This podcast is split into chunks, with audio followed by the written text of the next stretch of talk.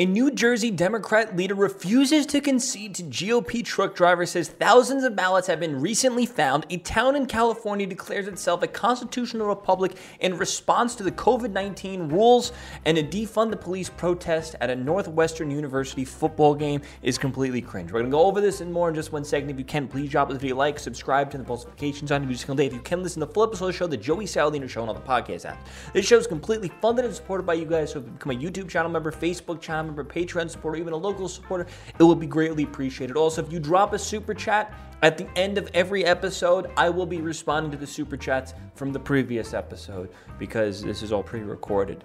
Um, so let's get right into this. So, up on screen, I have footage of these defund the police protesters at a Northwestern College football game. I had to mute because they were playing the song Hey Ya by um, Outkast, so I do not want it to get copyrighted and flagged. But um, it, it is incredibly awkward. They're completely covered up, these people, from head to toe. They have complete hoodies on, zipped up. Like you cannot, you can barely see the slits in their eyes. And the signs read, um, abolish NUPD, invest in black lives.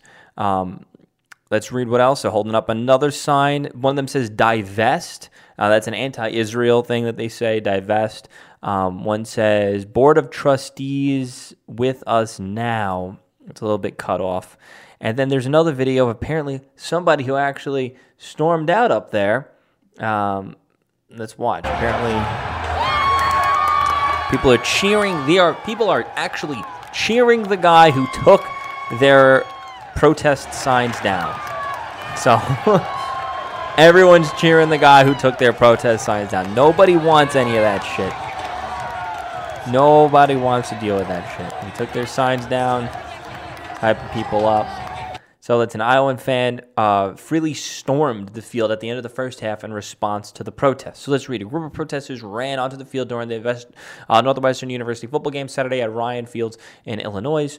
Uh, towards the end of the first half, the game between Northwestern University and Ohio, whatever, whatever. The sign reads Abolish NUPD, invest in black lives, divest from death, and stop funding the war in Palestine, according to the report from Sports Illustrated. Um, why don't you just tell Palestine to just stop blowing stuff up? Maybe that will help. Um, it also says uh, during the delay, an individual wearing Iowa gear ran on the field and appeared to be trying to tear the signs down as he ran to the end zone and stood up with his arms raised, prompting a cheer from fans. Um, oh, here's. Um, Pat Fitzgerald's comments about the, the game. I, I'm pretty sure this is probably the coach, so let's listen to what he had to say. Hey, Coach. Yeah, uh, near the end of the first half, you already had that extensive delay due to the protest that was on the field. Um, I'm curious, do you have any comments on the protest as well as how do you, what do you tell your guys while that delay is happening? Well, my first uh, focus is the health, safety, and well-being of our student athletes. You know, there's uh, a, an arena for the athletes and the, and the, officials and the coaches and those that are supposed to be in it, and uh, you know, anytime that that gets compromised, it, it gives you pause, and you want to you have great care and concern. Uh, I don't know if anybody saw, but that's all I was focused on was trying to keep our guys away. You never know what may happen and how things may happen. So, uh, you know, that, that that's my focus and my priority. And then, you know, I, I really think about, um, you know, changing gears a little bit. I think about men like Brian Hines that we honored tonight. You know, Brian had served our country, it still serves our country. Uh, eight different tours in Afghanistan, someone that defends our freedom and gives us the opportunity to play this game uh, and be a part of the game. And, uh, you know, it's something that I think is sacred and special to our, our great country and uh, our great university. So, uh, you know, my, my thoughts are about men like Brian, his family. I just want to say he did a pretty good job at um, getting away from answering the question about the protests. um, very smart on him, to be completely honest. He said, My first focus is on health and well being of students. At the time, it gets compromised, great pause, whatever. Focus was trying to get. So he did a good, good job answering that question to avoid cancel culture. So, a town in California has just declared itself a constitutional republic in response to the COVID rules. So, the commission in Oroville, uh, California voted 6 to 1 to declare itself an independent constitutional republic, vowing not to allow federal and state policies. Um, I, I want to look up real quick. Uh, let's, let's see uh, what the population of that area is. Uh, it's probably, um, if I had to guess, it's probably like a few hundred. Um, let's see, California. Actually, population about 20,000 people in this part of California.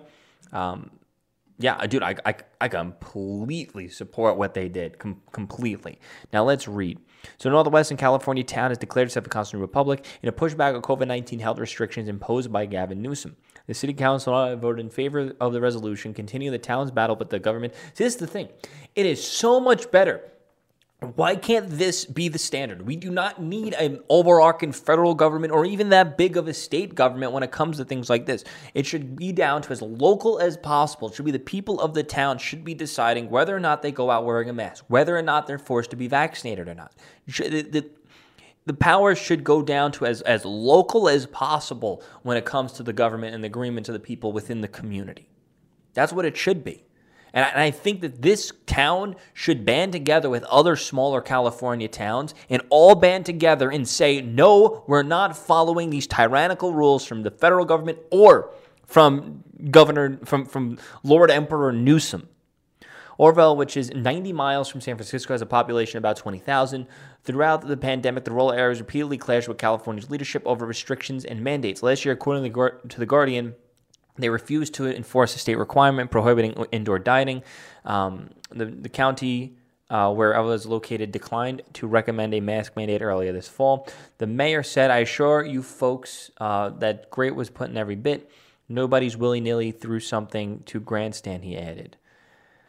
Uh, the University of California uh, Davis law professor explained a municipality cannot unilaterally declare itself not subject to the laws of the state of California, whatever it means the constitutional republic. You can't say hocus pocus and make it happen. Well, I, I mean, you kind of can. You can you kind of can. Who's who's, who's going to stop it? Send the military in? Officials in Oroville said that the resolution is an effort to fight back against the state government and affirmative in the city's values. The vice mayor uh, Scott, whatever, stated, "I propose it after 18 months, increasingly intrusive executive mandates." What they should do is they should start hitting up some of the neighboring states. Um, maybe there's a, a, a, town or a city in a neighboring state that would want to support them and want to um, bring them in somehow. I'm trying to look at it on the map. I wonder if they're they're on the border or not. They may not. You know, they're kind of in the middle. Uh, I guess their their closest big city would be actually Reno, Nevada. Um, I I don't probably don't want to go to Oregon. Nevada may not be so willing. But what, what should happen is what I'm hoping what would happen, this would be amazing. This is my this this is why I we need Nevada to turn red, which we can, because if we can turn Nevada red, Nevada uh, cities in California and it's usually those cities around the border of Nevada who would be more leaning towards red. Those cities and those towns, not not cities, really towns, um, could possibly even join Nevada and turning Nevada into a super red state, also weakening the power of California. That would be huge. And that's uh, that's something I, I think that we should highly consider. And I don't think many of us are really thinking about that. And the same thing should go for for even even places like my hometown in Staten Island, which is technically a part of New York City. And Staten Island, which votes mostly Republican, unlike any other district or borough in the city, um, is the only one that's voting Republican. And, and it's just kind of no fair that it's stuck adherent to super leftist New York City as well as super leftist New York. Um, there's been a lot of talks over the years of it seceding. And I personally think it would probably be a really good thing for something like Staten Island to eventually join New Jersey. Um, something like that might actually completely flip New Jersey red. Um, but that's something you, to do that, you would need to have uh, a, a strong conservative Republican leader that could work a deal out to get Staten Island to join New Jersey instead of New York. I know, I know. Trust me, I don't want to be a part of New Jersey, my hometown. Like, we don't want to be called. It's like rivals between those those states in that area. We, we, we hate Jersey people. You know what I mean? It's like a fun thing, whatever. Uh, but we, we probably wouldn't be too happy being being called uh, Jerseyers or whatever.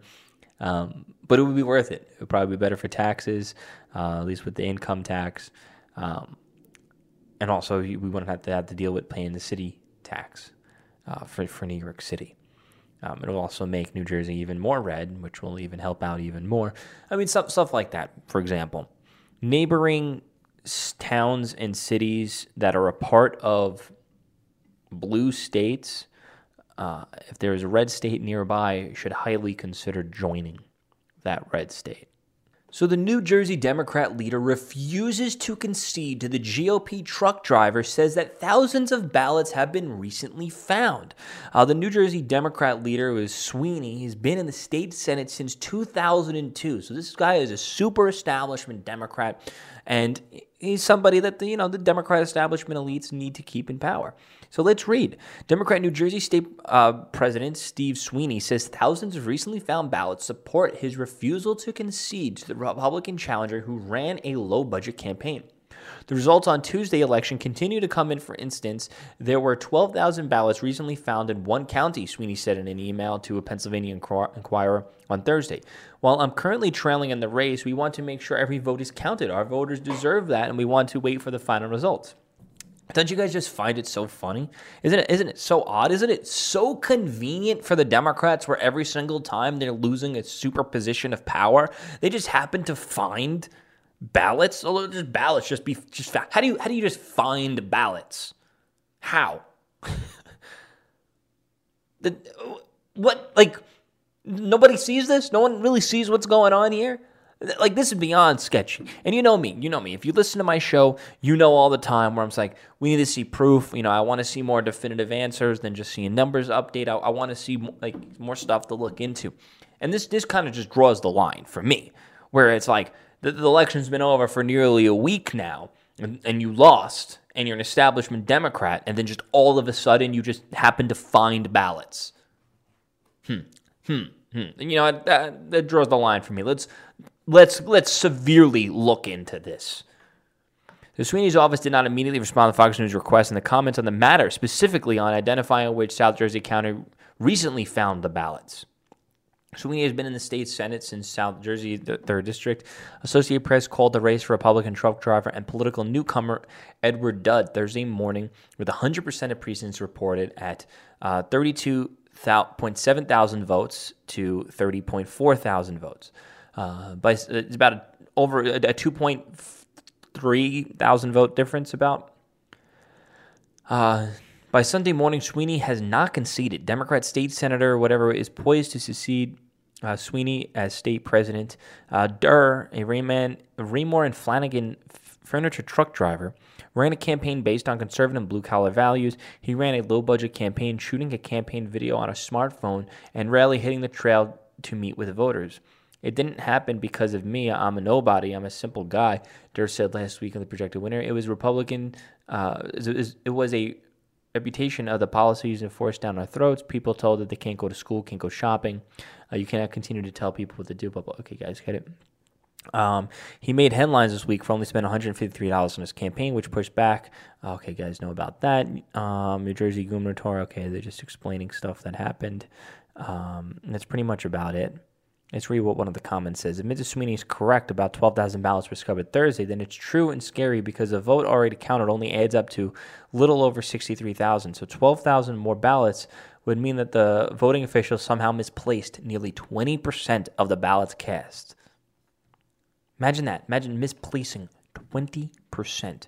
What I think, what my theory is, is that during a lot of these elections, they probably uh, have just have boxes of their ballots for their side ready to go just in case um, an event like this that they could activate them. That's my opinion. Because if they don't need to activate them, then why would you activate them and, and like if if I was in charge of a massive voter fraud operation, what I would do is okay, let's put a little bit of our fraud in there, just a little bit so we don't get you know n- nothing that would raise any red flags. And if we're starting to lose if we're if we do lose then let's activate the ballots that we have in order to push us over the edge. Because why would we put our voter fraud votes into the election if we're not going to need to do it? And why would we do that to raise flags and raise all that risk? It, it it's better it's more uh, you know it's better if you're an evil person to ship these ballots in um, at, at, closing time when you guys know which way it's going to go to help push you over the edge. It's possible that happened.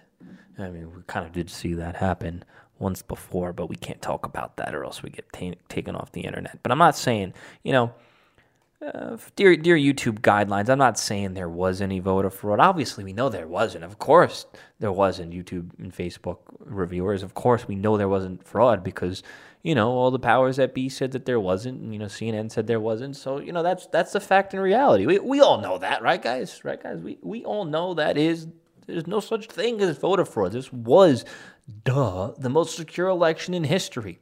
These are all just a bunch of coincidences that we're talking about and just a, bunch of hypothetical, hypothetical exa- examples, right, guys? You're right. See, look, all, all my followers agree. They're just all hypothetical. But anyway, guys, thanks for watching. Uh, please drop a video like, subscribe, turn the post notifications on. If you're just going to Dave, you can listen to the Flip Slow Show, the Joey Saladino Show, and all the podcast apps.